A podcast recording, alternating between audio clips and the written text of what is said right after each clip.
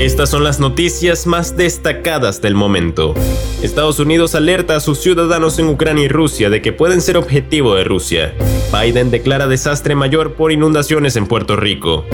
Estados Unidos condenó con dureza el inaceptable ataque terrorista en Israel. Hay un faltante de 3 millones de viviendas en los Estados Unidos. Hola, ¿qué tal amigos y amigas de Mundo Hispánico? Les saluda Santiago Guevara dándoles la más cordial bienvenida. De inmediato comenzaremos con las informaciones.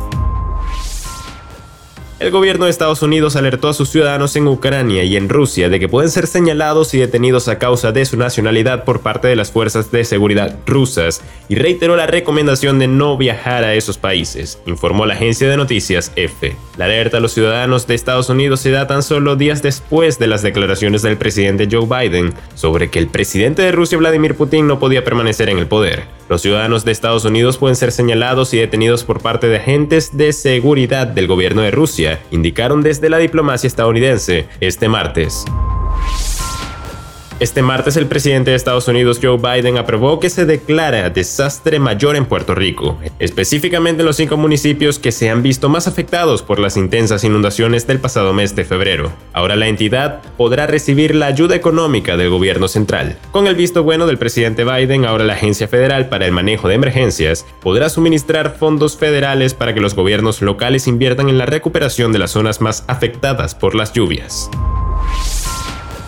El secretario de Estado de Estados Unidos, Anthony Blinken, condenó con dureza este martes el inaceptable ataque cometido por un palestino que se saldó con la muerte de cinco personas en Israel. En el ataque de esta noche en la localidad israelí Bnei Brak, en la periferia de Tel Aviv, murieron cuatro civiles y un policía que se enfrentó al atacante. Este es el tercero en solo una semana en Israel. El pasado domingo, dos ciudadanos árabes israelíes mataron a dos policías en otro tiroteo en la ciudad norteña de Adera.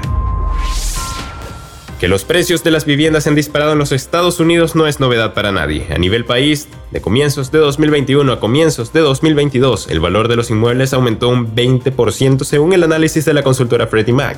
Según la misma consultora, lo que está disparando los precios es la falta de inventario. Para el número de estadounidenses que están buscando comprar un hogar, faltarían al menos 3 millones más de viviendas en el país.